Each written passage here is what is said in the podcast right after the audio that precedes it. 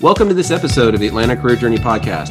Today's guest is Tom Pucci, who is the division captain at Palm Beach County Fire Rescue. Tom and I have known each other for most of our lives since growing up in Fort Lauderdale, and we've kept up with each other via social media over the years. I've been fascinated to follow his career journey through law enforcement and fire rescue. Tom has insight into a world that few of us really know or understand, and I'm so happy he agreed to be a guest today. So, welcome to the podcast, Tom. Hey, thanks, Paul. I appreciate you having me this morning.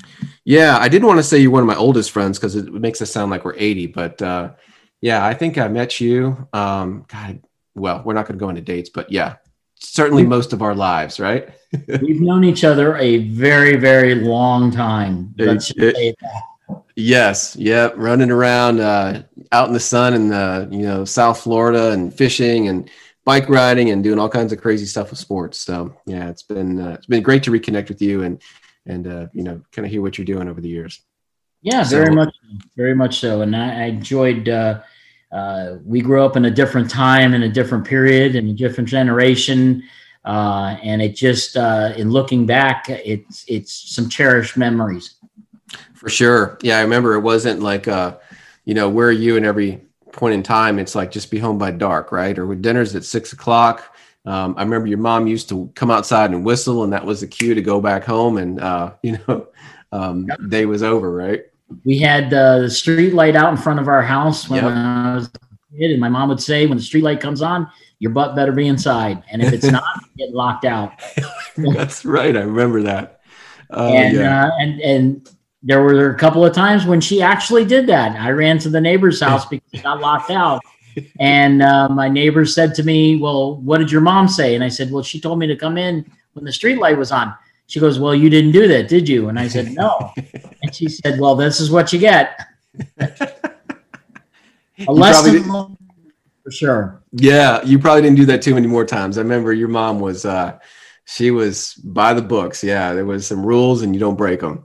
Oh yeah, she was, she was she was the uh, the master of uh, of rules and uh, kept us kept us straight.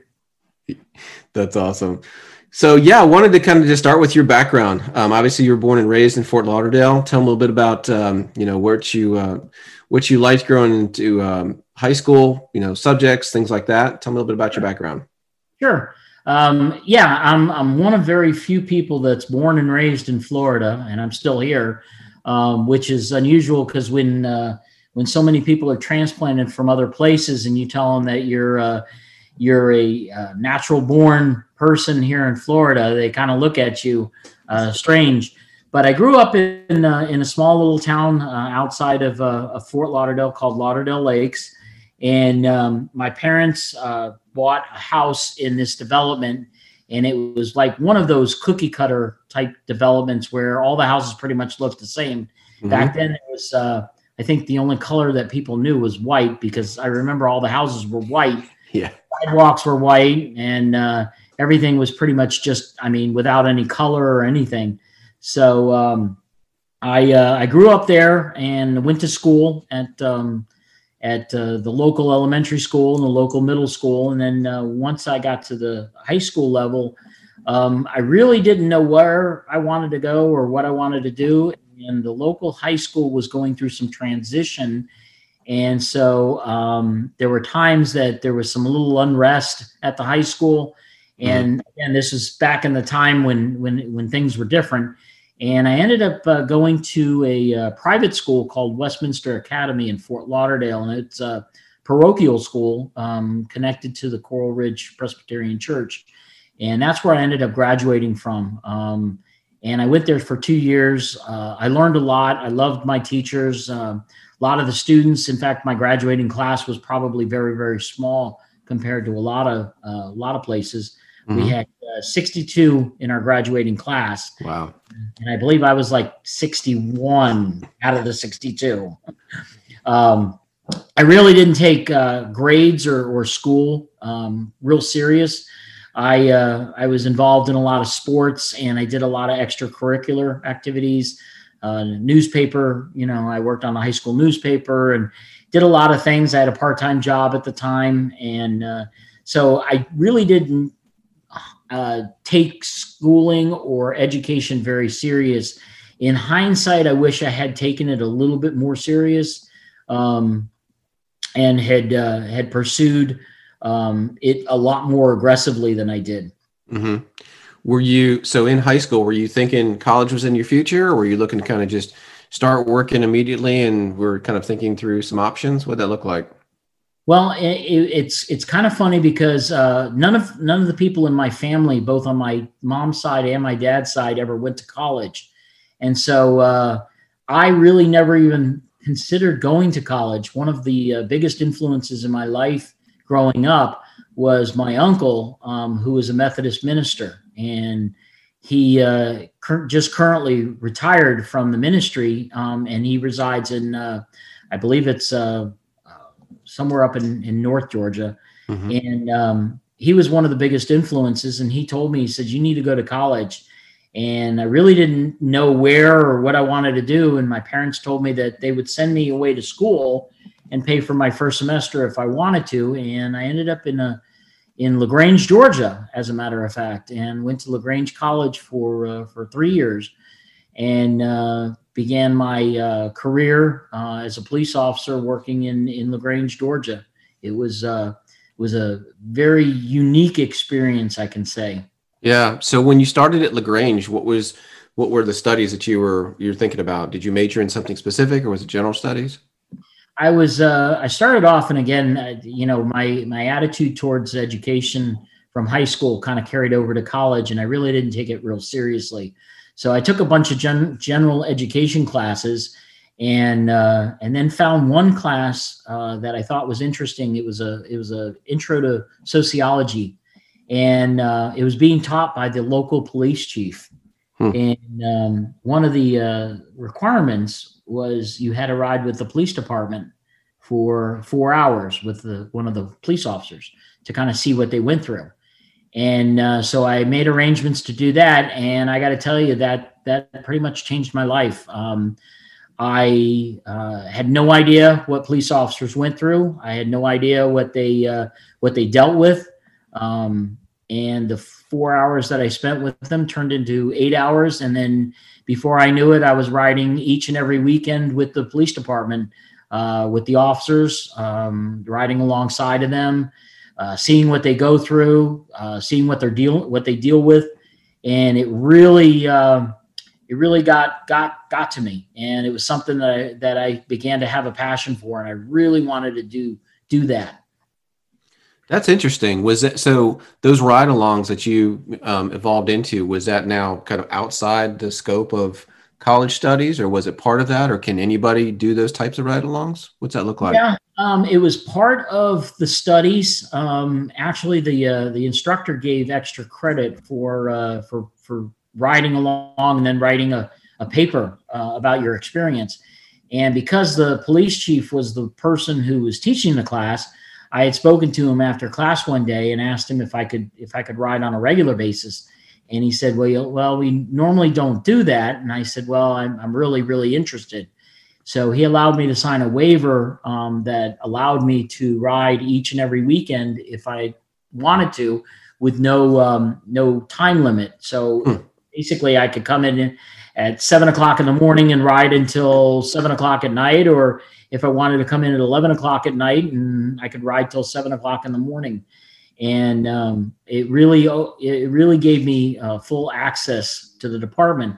Uh, when I was getting ready to graduate from Lagrange, uh, they had a um, an internship available at the local sheriff's office, and so I asked them if I could do the internship at the local police department at Lagrange PD rather than than the sheriff's office, and they agreed.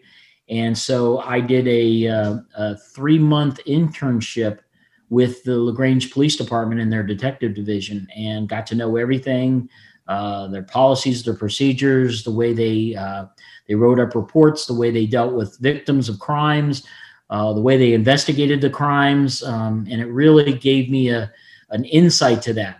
Uh, a lot of the departments have that available for anybody that wants to uh, participate. You can go to the police department and um, and ask for permission to ride. Uh, however, right now with the the COVID issues, uh, I, I, believe that's suspended in most departments. But once yeah. uh, once we get past this uh, past this, I believe they will uh, they will allow anybody to do it. They also had an interesting program at Lagrange PD, something called the Citizen Police Academy, and basically what it was, it was about a ten week program, and each week you would meet for one night a week, and um, you would learn different aspects of a police department and law enforcement. And they would bring somebody in. And so one week you learned how to fingerprint, and one week you learned what they do uh, for an arrest. One week you learn um, how they interview, and one week it was the breathalyzer, and one week it was um, somebody doing a lie detector. So each week you got to see a little bit more of the police department, and they allow people to ride.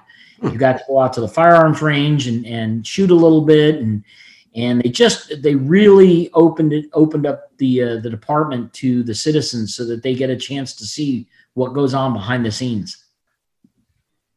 Interesting. Yeah, I had no idea that that's you know was an opportunity you know for those you know internships and those ride-alongs. That's pretty fascinating. So it really kind of sparked an interest in your your uh, future in law enforcement, huh? Yeah, yeah. It, uh, it, it was the catalyst that that pushed me in that direction. Um, unfortunately, going to a school out of state is is is quite expensive, and mm-hmm. so uh, I uh, was looking for alternate means of of, of raising uh, money to uh, to go to college.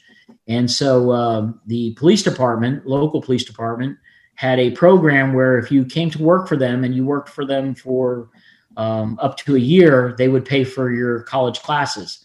So uh, that led me to uh, to apply with the Lagrange Police Department, and I was hired in uh, in the in June of I think I guess it was '86 when I uh, when I started with the with them. And uh, what's unique is is in Georgia, you can actually uh, become a police officer um, before going to the police academy, and uh, they have a waiver, and uh, so you learn all the, the, policies and procedures and everything like that, and then um, and then you go to the police academy um, up to six months after you've been hired, and you learn the statutes and policies and procedures of, of, of processing arrests and how to do traffic stops and um, how to shoot a firearm and, and all kinds of different things and I stayed with Lagrange PD until uh, I, I, believe it was the early part of 1989 when I decided that I missed my family and I wanted to move back to Florida.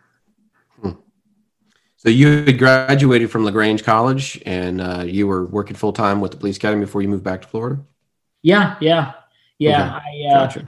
I, uh, it was uh, it was a time when when a lot of things were going on uh, back home, and I needed I needed to be closer to my family, mm-hmm. and um, and I missed them. You know, being yeah. so far away, uh, it, it's it's kind of tough. So um, I made the made the decision, and it was tough to leave because I had made made a life for myself up there. Um, yeah. Friends and and people that I was close with, and and so, but it was uh, it was something that I needed to do when I came back to Florida, um, the first step I took was is I had to get certified as a law enforcement officer in Florida, and so I took a, a local course at a local college. Um, I believe at the time it was Broward Community College. I think it's Broward College now. Hmm. Um, and uh, once you uh, completed the course and you took the state exam, you could be certified. So my uh, one of my first jobs working in Florida when I moved back was I worked for the uh, Miccosukee tribe of Indians down in Miami, Florida, um, for their police department, and I was there for about eight years um, working for them, which was uh, unique in in in of itself. Um, because the culture is different, the people are different. Um, it was uh, it was something new to me, and I was intrigued by by what um, what I didn't know. Mm-hmm. What were some of the the uh, I guess the things that surprised you, or things that you were um, you know you took the most out of that experience? Because that you're right. I mean, being on an Indian reservation or understanding their traditions and their policies is very different than what we typically experience as um, you know Americans, right? Yeah, yeah, absolutely. And the, the way that they uh, the way they conduct themselves and they're like you said, the traditions, um, they they go through some stuff. Um, they deal with deal with uh, their members differently than than we do in the in the general uh, population, if you will. Mm-hmm. Uh, somebody does something wrong on an Indian reservation, uh, they get in touch with their uncle, who's the um, overseer of uh, of discipline, and they're they they're very uh, matriarchal. The mother uh, holds a very very high role in their uh, in their culture, and so uh, when the mother says something, you pretty much better follow it which was familiar to me because that's how I grew up. You know, when my hmm. mom said something, you followed it. Yeah. And so uh, theirs was very similar to that. Um, they didn't believe in um, in regular laws and statutes that we have on the books. Uh, mm-hmm. theirs was more personal. Um, they dealt with it one on one. If you did something wrong, um, they assigned responsibility. They they assigned punishment fitting the crime. Um, if it was something more serious, then uh, they usually allowed us to, to, to take control of it. But uh, for the most part, uh, they oversaw things. They uh, they pretty much managed and and and over uh, had authority over themselves, which was kind of nice because it really left us uh, with a lot of time on our hands. Um, we weren't busy doing a lot of a lot of that type of stuff because they dealt with it themselves. Uh, they have a tribal court system with tribal judges, and they have a um, uh, a jail, uh, if you will, or a, a prison, if you will, um, that you know they put people in. They you know hand out judgments and and do pretty much everything internally. You don't hear a whole lot in the uh, in the national media um, about what transpires or what happens on an in, on the Indian reservations. It's interesting because I um and I know I, I said you know Americans that were different than Indians and we're all Americans, but um just wanted to I'm trying to figure out the the right nomenclature to say you know on on reservation versus off, and it, you coming in as a as a law enforcement officer, uh, do do say state of Florida laws apply within that jurisdiction of the reservation, or does tribal policy take over um, at the you know kind of the the boundaries of that reservation? How does that work? Yeah, it's it's a little confusing, and and that was the hardest part in teaching new officers that started is uh, where the jurisdictional boundaries fall. Uh, down in Miccosukee, uh, their reservation actually sits on a portion of the U.S. Uh, Park Service, so uh, it's within the national park, uh, which is Everglades National Park, and so that portion of their housing, which was resided on that, was all federal jurisdiction. So state law had no no jurisdiction. Um, mm. You uh, you you couldn't enforce state laws on there. The only thing you could enforce was either tribal law or federal law. There was another portion of the uh, of the reservation that was strictly in state jurisdiction, and so federal law didn't really apply, and state and tribal law applied. So knowing where uh, where the crime occurred or what um, what occurred and where uh, really led you to to enforce it in different different avenues. Mm-hmm. Um, we saw uh, we saw a bunch of uh, people that we had to explain it to. Uh, for instance, we had a uh, we had a gentleman who came out to repossess a car on the reservation, and we had to inform him that he didn't have a legal right to repossess the car because of where the car was located. It was on federal in strictly federal land, and uh, he would have had to got gotten a federal uh, court order in order to repossess the car. And he said, "Well, I have a, a, state court, you know, allowing me to do it." And I said, "It doesn't apply because of the location." So um, it really knowing the where the lines were drawn, um, it was uh, it was a hard time to try and explain that to people because a lot of people didn't understand it. And I told them, I said, "Look." Um, when you pass that line that says you're entering the Indian reservation, it's a different world. It's it's you know you're the way you do things in in the regular world um, don't exist on the Indian reservation. The the same laws don't exist. Um, the same way that we enforce the laws is is totally different. So um, that was a that was a challenge in and of itself.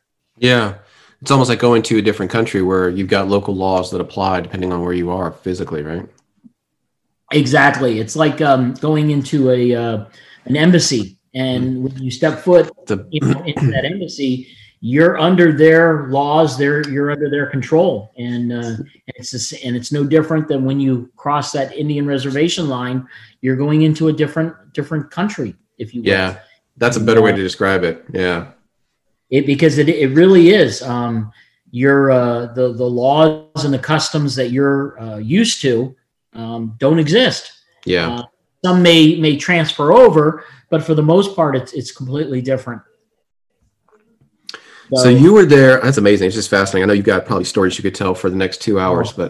but so trust, trust, me, I could because I, I learned so much. And and believe it or not, I still to this day, and now that's been probably 20 years ago, 25 mm-hmm. years ago. I still have friends that um, that work down there that mm-hmm. live on the reservation that I still communicate with, I still talk to.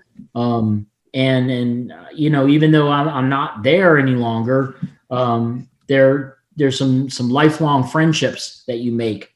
Yeah, uh, because it's a in in relative to today, it's an understanding of of of somebody else's different culture, the different way that they uh, grew up, or their lives or their socioeconomic abilities. Um, you have to understand that you're the visitor in all this and, yeah. and not you're not you're not a, a, tribal member so you're learning their customs their laws their everything that they do that they've grown up with and you have to be respectful of that how did they train you for that? Was it just sort of like you you learn as you go, or was there some sort of for you coming in as a law enforcement officer? How did they onboard you to what the traditions and the the rules and you know how things are conducted there on the reservation? Well, they they they have elders um, that take different roles, and in the uh, in the in their framework, they have a, uh, person that's in charge, and, and he's He's called the chairman um, rather than the president. He's elected every four years. And then they have a tribal council, and the tribal council is, is just like our Congress, um, where they make rules and laws and, and, and oversee uh, business aspects and, uh, um, and the tribal business. And then they have elders that, that hold special roles, and uh, they do have what's called a medicine man um, who treats ailments and and if there's certain things that need to be uh, done, they usually fall on on their shoulders. Um, but, but, the elders take a, a, a, special interest to the people that are coming on there, and they teach you some of the the customs. They teach you some of the things that they do, and they're more like advisors. So uh, I I kind of related that related to them as as tribal advisor. Uh, if you had a question that came up and you needed to seek some advice, that was the person you you went to. And and uh, for instance, I had a uh, I had a kid. Um, he was a young younger kid, um, probably 18, 19 years old, and um, had been uh, drinking very heavily one night and got into uh, got into a fight uh, with his I believe it was his girlfriend at the time. Um, and so we got called to it and we separated them and uh, I really didn't know what action I was going to take. So I called up the uh, tribal advisor and I spoke to him, and he said he would come out to the scene. And he spoke to the young man and he spoke to his girlfriend. And once he did that, he came back to me and he says, It's been handled. And I said, Okay. and he's like, Don't worry about it. I'll get in touch with uh, with the young man's mother and it'll be taken care of. And they'll make they'll make it they'll make it right. Hmm. I said, okay. And that's how it was handled and it was taken care of. And that's how they usually handle things. Yeah. Uh, they, they want to do it internally. They don't want other people getting involved. And so, uh, it's, it's, it's unique. It's different. Uh, as yeah. a police officer, you know, you go to a domestic and, you know, you separate the parties and you find out who the aggressor is and you put the handcuffs on him and you take him to jail. And that's pretty much the way it works. Yeah. In their area, that's, that's not not so. So yeah, I could tell you a bunch of different stories. well, it's you know it is fascinating because you've got sort of that um, that structure. Almost, I don't want to call it a governing structure because it's not really you know government, but that guidance, like you said, it's sort of built into their culture, and they can they can help sort of alleviate certain conflicts or there's some influence that allows them to you know instead of this you know handcuffs going jail trial and whatever you know there's other ways. It's almost like you know when you and i were kids and you know if we got into trouble you know mom dad came over instead of calling the police it was hey mm-hmm. you know come get your son. They're you know chasing ducks into the street or whatever. Yep. and uh you know the parents dealt with it and we weren't doing that again you know? So um and that and that's that's the difference a, a, major difference between the native americans and and and i guess you know non-native americans is the way they deal with things. Uh, it's more personal um, i like to call it alternative sentencing because it's not like you just go to jail and you wait out your sentence uh, they find unique ways i mean it, a couple of days after this incident the young man was on the side of the road and he was uh, he was tilling a garden you know, with a with a uh, tiller. And I found out later on that that was part of his punishment for for for doing that.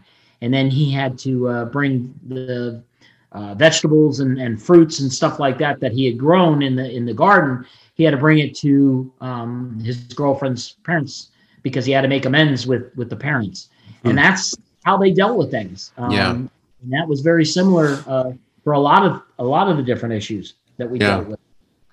Something to be said for that, isn't it?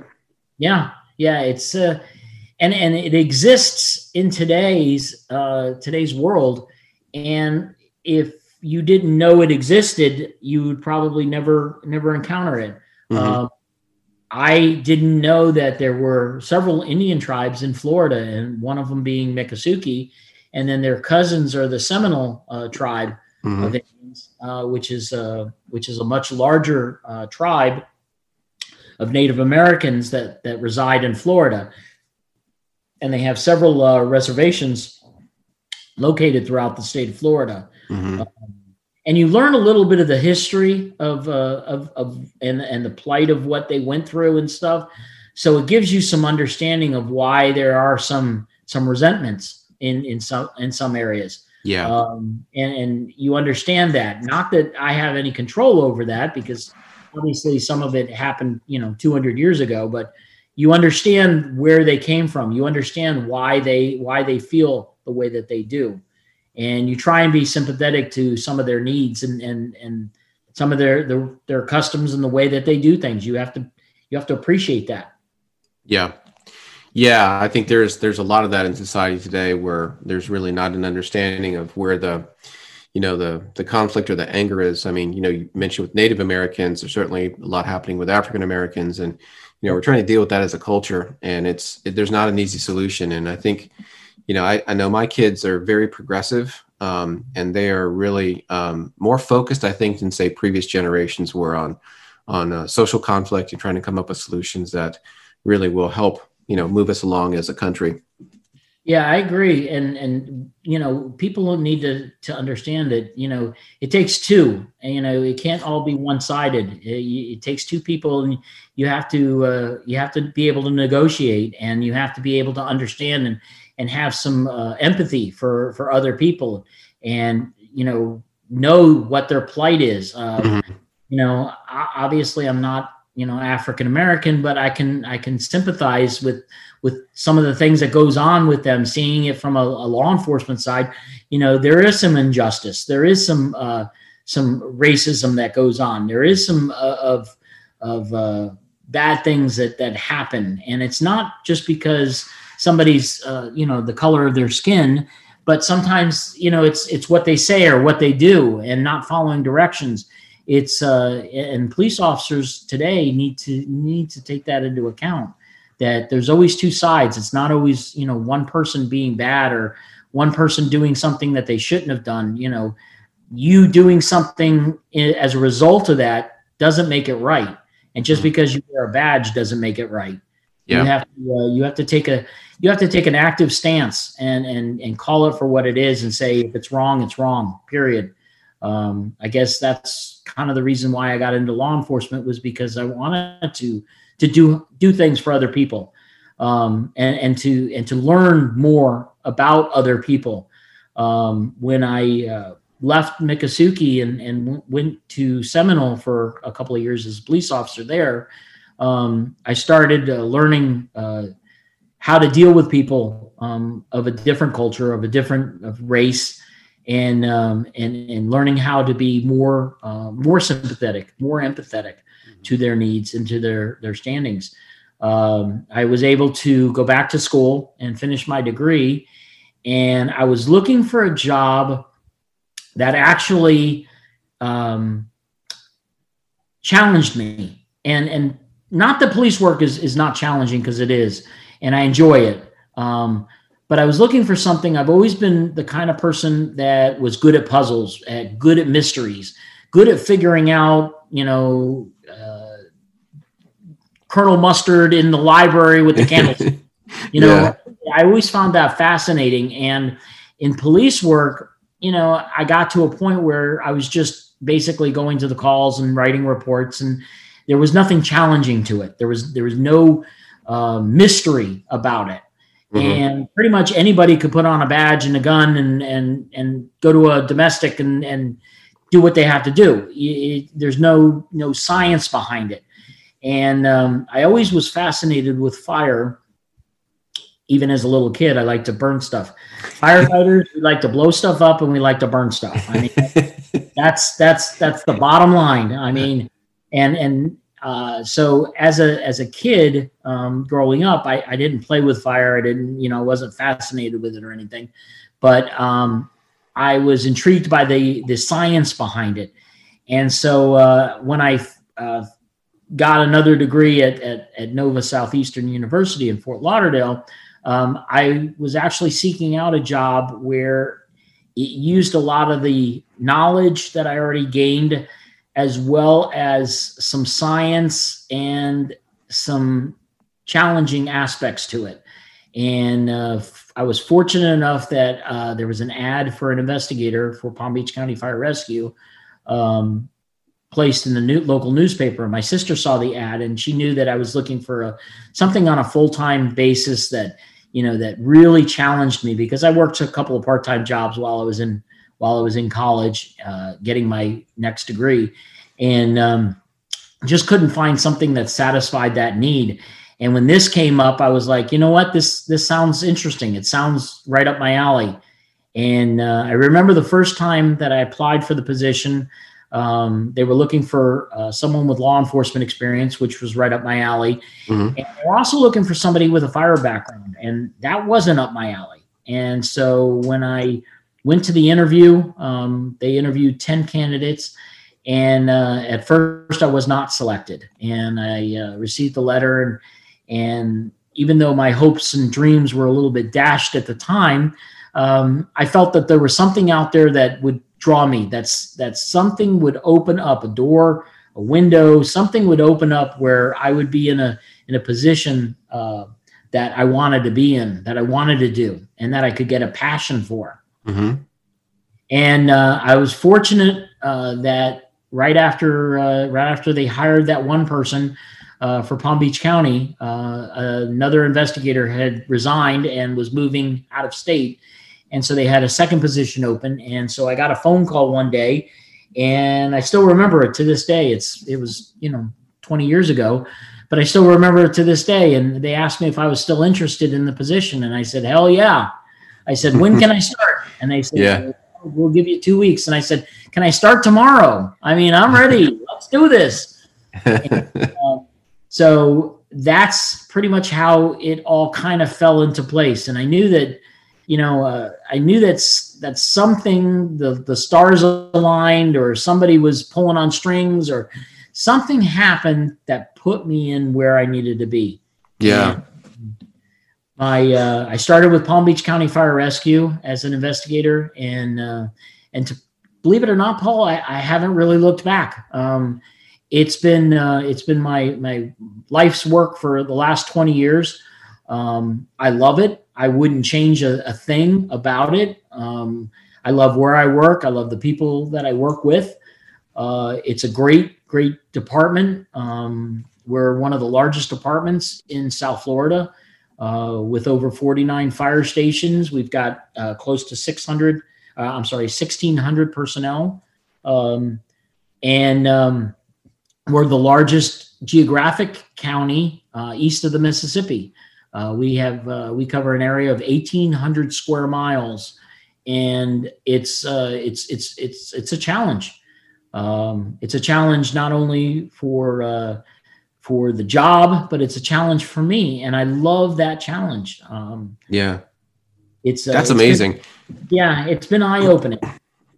Yeah, it's um because there's there's so much to kind of unpack with what you just said, and um, how did you moving from law enforcement and even being turned down the first time when that second opportunity opened up?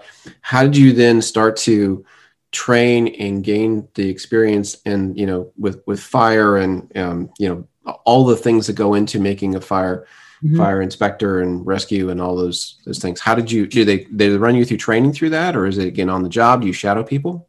Well it was it was funny because the the job posting said they were looking for somebody with law enforcement experience and and so i feel, fulfilled that. Mm-hmm. and when i went to the interview they asked me specific questions about the fire code which i, I couldn't answer and i really didn't know and so when I left, when I left the interview, um, I went and and researched it online to to find out what they were talking about. And one of the one of the documents that they asked me about was something called NFPA 921. Well, I later found out that NFPA stands for National Fire Protection Association, and that 921 was the uh, the document or the book that teaches how to do fire and explosion investigations. And I had never come across the book. I never knew it even existed. And so I started researching it and I started reading. And the more I read, the more I found that I was drawn to it and found that there were things that I, I had no idea that, that even existed. Um, that there is a science behind starting a fire, that it's not just flicking a bic and having a flame come out that there's there's a science behind it that mm-hmm. it requires certain things uh, in order for it to occur. And that by doing other things or taking things away the fire would go out. Uh, for instance uh, a fire needs several uh, different elements in order for it to occur. You need uh, you need a heat source you need a fuel uh, and I'm when I say fuel, I'm not just talking about like gasoline or or oil or or any of those things. Fuel can be anything. It can be a chair, it can be a table, a desk. Uh, it's a it's a fuel that burns, mm-hmm. and it needs oxygen, and it needs uh, it needs you know it has plenty of oxygen in our air, but it needs oxygen in order to survive. And if you take away the oxygen, uh, the fire goes out. If you take away the the heat, the fire goes out. If you take away the fuel, the fire goes out. And the fourth element that's needed is a, is a chemical chain reaction inside uh, what's burning. And the items that are burning uh, actually start to give off uh, flammable vapors, and those vapors are what burn. And as those uh, as those vapors continue to burn, the item, whatever it may be, uh, starts to decay and changes its chemical composition. And so uh, once I started learning that, I was like, wow, I'm onto something here. This is this is fascinating. And you know, you you you see the the fire trucks carrying water, so you're like, okay, they carry water, and you know, water puts fire out. Well, the science behind it is is the water actually takes the heat away, mm-hmm. and it takes the um, takes the oxygen away by by uh, smothering it. So it it really performs two functions at the same time. Yeah. Um, and like I said, the more I got into it, the more I learned. Um, a lot of it when I first started with them was on the job training. Uh, I was fortunate to have a, a mentor um, that was with the department for over 30 years. He was the uh, the chief investigator of the department, and he had been a fire marshal at a local municipality. And he took me under his wing, and he pretty much showed me everything there is to know uh, everything I know about fire. Um, mm-hmm. we went to uh, we went to a bunch of fire scenes, and I always asked him questions, and and I've I've always done that. I've always been a question asker, and um, trying to learn as much as I possibly can. And I remember saying to him, "Treat me like a sponge. You know, teach me what you are seeing, and I want to see it. I want to know it. I want to understand it." And so I remember uh, being there for about six months, and uh, you know, it just wasn't making any sense. And I said to one of my fellow investigators, I said, Am I ever going to get this? I've been doing this for six months and I don't see what you're seeing. I don't see the patterns. I don't see the, the damage. I don't see, you know, or understand what I'm looking at. And his advice to me was just give it time. He goes, You're going to be at a fire scene one day, and all of a sudden that light bulb's going to go off, and you're going to say, Shazam, I see it. And it's going to be evident to you. It's going to be like staring you in the face. Yeah. And I said, okay. And exactly how he described it is exactly how it happened.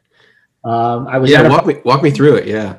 And the light went off, and the thing with fire investigators, our our our, our tool that we use is uh, is the fire patterns, uh, and and it's a different skill set for the fire investigator than it is for a firefighter.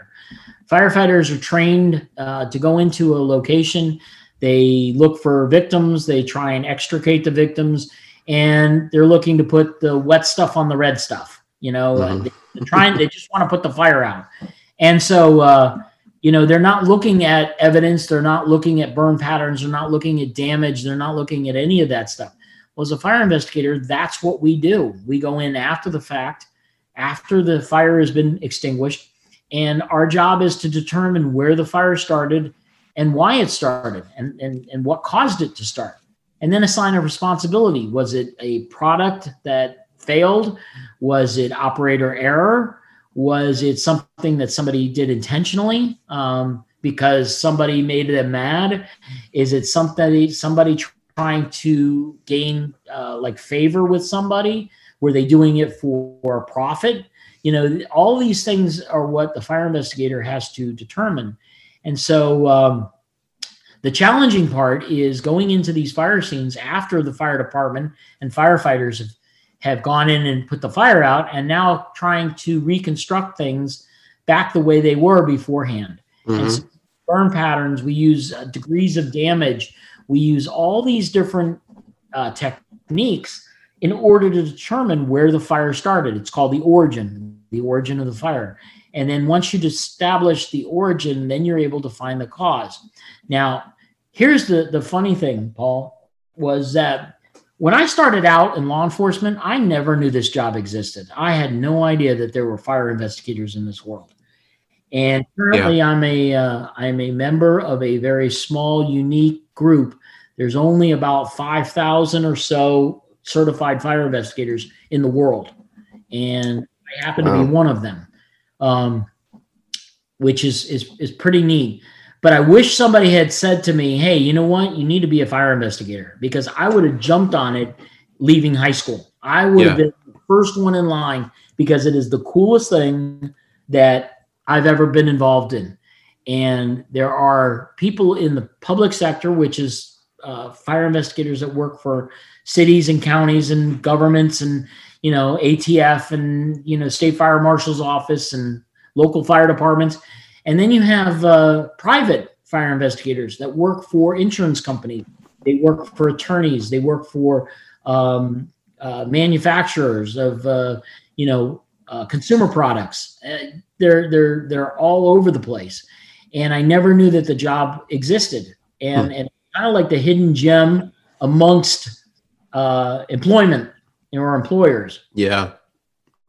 Yeah. well, with only 5,000 worldwide, um, it certainly isn't a big footprint for people to realize what that is. And to your, to your point, I never really thought. I just figured when the fire trucks show up and they're putting out a fire, you know, there's probably one guy to the side going, "Oh, okay, it looks like they had an electrical fire. It started in their basement or somebody just doing mm-hmm. some new construction." And by the time they leave the scene, they already know everything about the fire what caused it which you know is certainly not the case and there's a lot more you just described that goes into why did the fire start and all these questions around the investigation you know intent um, environment, you know, all the other things. It's yeah, it's pretty fascinating just to know that all that really exists behind the scene.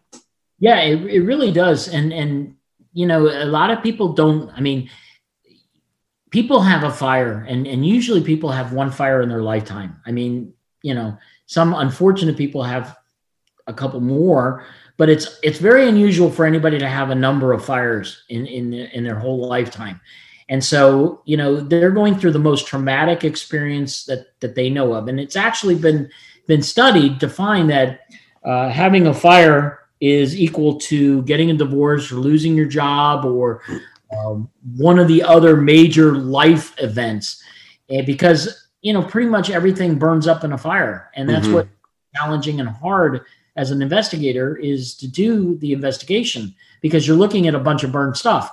Um, I can tell you, I looked at, at products, uh, blenders and coffee makers and and uh, and stovetops and and all kinds of different consumer products, and you're looking at it trying to figure out what it was before it got burned up. And so you're you're you're matching that up, and then you're trying to understand what the fire did. So you have to you have to look at it in terms of the fire burned in a certain location for a certain amount of time and was the product that was sitting there was it a result of of it or, or was it the cause of it? So you're looking for the cause and effect. And uh, a lot of times you're you're using your other senses to kind of put that all together.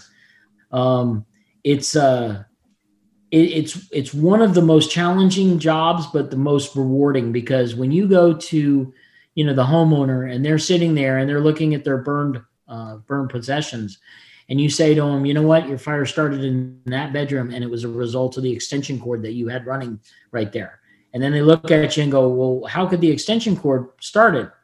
Well unfortunately you had an extension cord plugged into an extension cord plugged into another extension cord that was plugged into the wall and you had eight items plugged into the extension cord and it just overloaded and it, electricity just can't handle that type of load.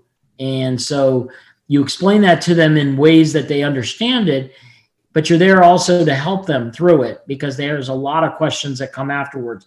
You know, mm-hmm. they're calling their insurance company and they're calling their adjuster and they're calling the uh, their neighbors and their friends and their family and they're trying to deal with with all the the destruction that that has occurred and they'll sit there and, and, and just look at you and go where, where do I go now? You know, what do I do now?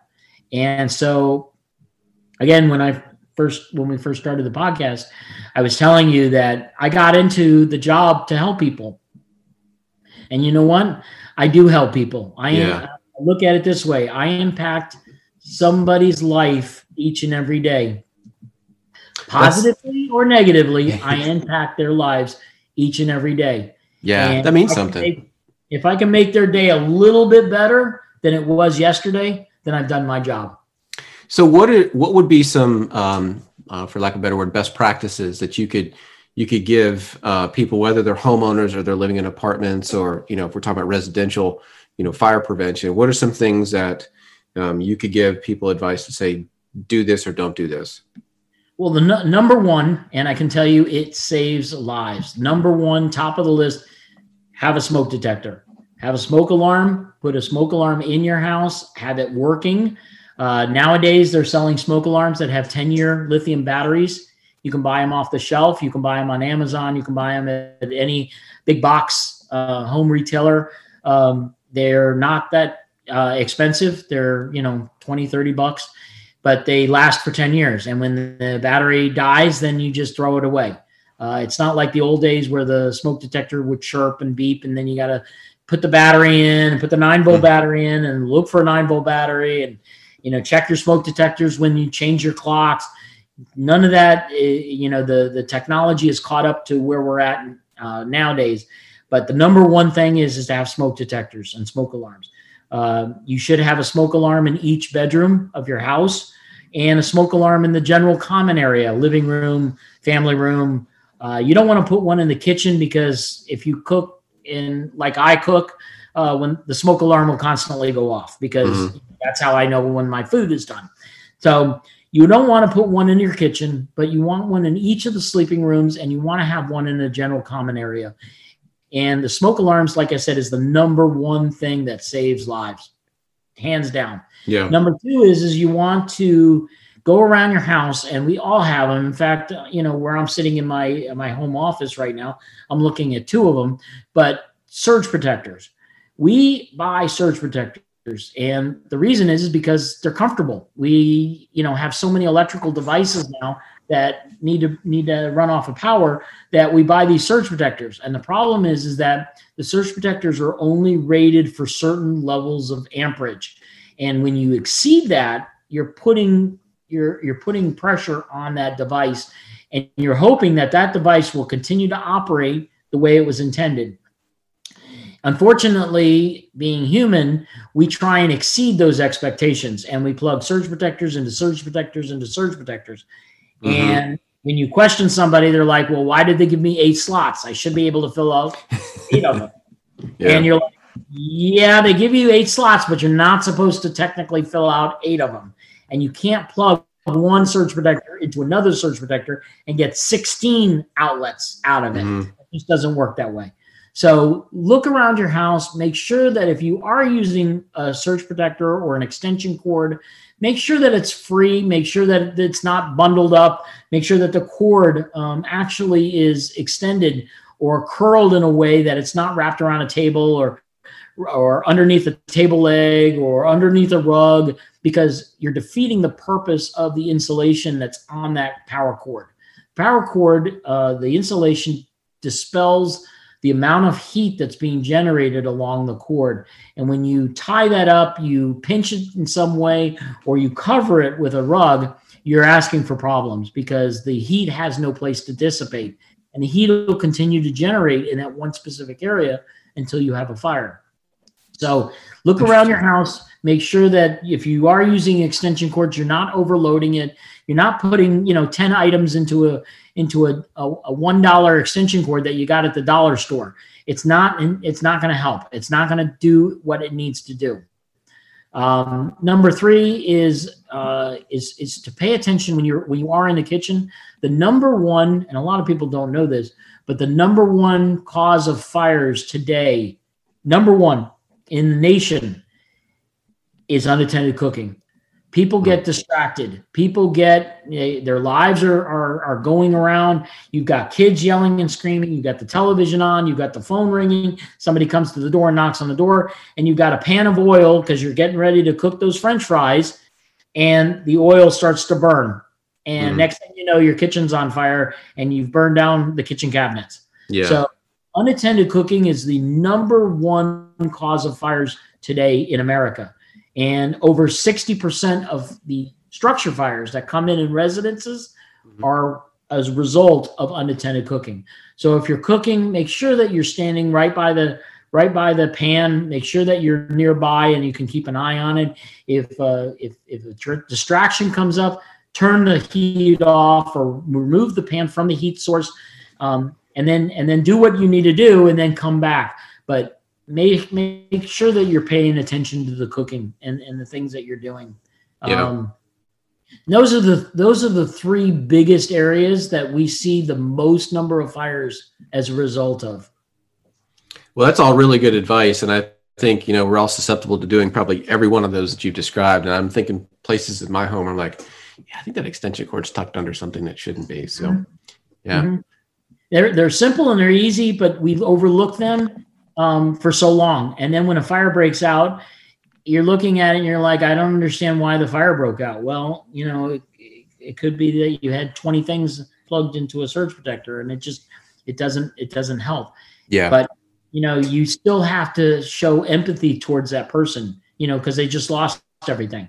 Yeah. And the funny thing about fire is, Paul, is that it's indiscriminate it doesn't it, it doesn't pick and choose it just burns and so sometimes when we go into a house uh, i've had people ask me for items of sentimental value like photographs or you know they had a photo album of their kids growing up.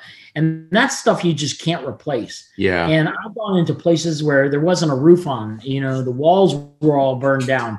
All you're looking at is a concrete slab where the house used to be. And you walk over to the bedroom and underneath the pile of rubble is the photo album because it survived because mm-hmm. just the way that it, the fire burned, it never came in contact with the photo album. And handing that to the to the homeowner and seeing the look on their face um, is just it's so rewarding. It's it's like it's like winning the lottery because you've yeah. handed them something that they can't replace, and it's just it means so much to them in order to yeah. be able to do. Yeah, it's priceless, so, and yeah, so that's a one bright spot they could take from an otherwise really horrendous day. Yeah, yeah, and and that's that's what my job is. My job is to transition them from being a victim uh, and and suffering one of the worst things that happened in their lives into something better, something that you know you can answer the questions, you can direct them in the in the in the area that they need to go. They can they can seek the assistance and start putting their lives back together again after something uh, as horrible as a fire occurs. Mm-hmm. Being able to do that is, is is something that, like I said, this is this is my life's work, and I love what I do. I'm very passionate about it. Well, that's that's incredible. I mean, I, I'm I'm so happy that you found something that is a passion that's rewarding. That you've done, you know, all the things that kind of combine your experiences and really helping people um, you know get through very difficult times in prevention and trying to get in front of those things instead of waiting for something bad to happen so mm-hmm. thanks so much tom man. This has really been great to just catch up you know hear how your journey went from from you know one public service to another public service and um, really doing things to help the the greater good. We could we'll probably have to do a follow-up just to hear some of these you know additional stories because i would love to hear like when you go into a situation how do you dissect that and how do you get to that? And some some experiences would be great. So i'd love to have you back. Yeah absolutely. I uh, i enjoy i enjoyed this time talking to you and uh, of course there's there's always a few secrets that i can't really reveal sure uh, because uh, I don't want to. I don't want to give the arsonists ammunition on how to burn their stuff down. But yeah, there are some simple ways that you know I can explain you know what I do and how I do it and uh, and, uh, and and and get the word out to uh, your listeners on uh, things that they can do uh, to make them more fire safe. And that's the thing is is that you know we just we have too many fires today. Yeah, we just need to we need to cut back and we need to we need to try and take some preventive measures in order to do it. Yeah, well, we, would love to go through those things. And I'm gonna I'm gonna check into those those lithium fire detectors. We have some, but not everyone, and we still have some that chirp every you know six or eight months. So uh, it's good to know that those those ten year batteries are actually useful and and can be replaced. Oh yeah, yeah, they're uh, they're fantastic. Uh, uh, Kidde uh, makes makes the ten year lithium batteries, and uh, you sometimes some places you can buy them in a two pack, and they're they're quick and easy. In fact, uh, our fire department uh, uh, has an agreement with Kidde, and we had uh, delivery of over 10,000 smoke alarms, and we go out to different neighborhoods and we install them free of charge to the homeowners uh, so that they at least have one working smoke alarm in their house. We usually yeah. put two or three, but um, we uh, we find these developments in areas where they don't have any, and it just means that much more. But uh, they're quick, they're easy, and they save lives. Yeah, that's great. And you mentioned, um, you know, the fire department coming out. My mom lives in Asheville now, and and the Asheville Fire Department will come out twice a year and place her smoke detector batteries, just so that you know. I mean, she's, you know, she's almost 80 and she doesn't need to be on a ladder replacing those. And it's great that the fire department will do that free of charge and come out and just, you know, talk to the homeowner and, you know, just make sure that everything is good. Absolutely. And, and, and that's, you know, that's what they're there for. You know, yeah. uh, it's not just when you have an emergency or you know you're not feeling well or whatever uh, you call them up and, and they come out and they they give you uh, you know public service and, and and public education and and give you all kinds of help so yeah that's fantastic well tom i kept you long enough thank you so much this has been great um, really appreciate your time and walking through your journey excellent excellent i'm glad i could help and thank you so much for for uh, for having me on i appreciate that and uh, i'll be more than happy to come back anytime We'll definitely have you back, Tom. This has been great. Thanks again. Okay. Thanks, Paul.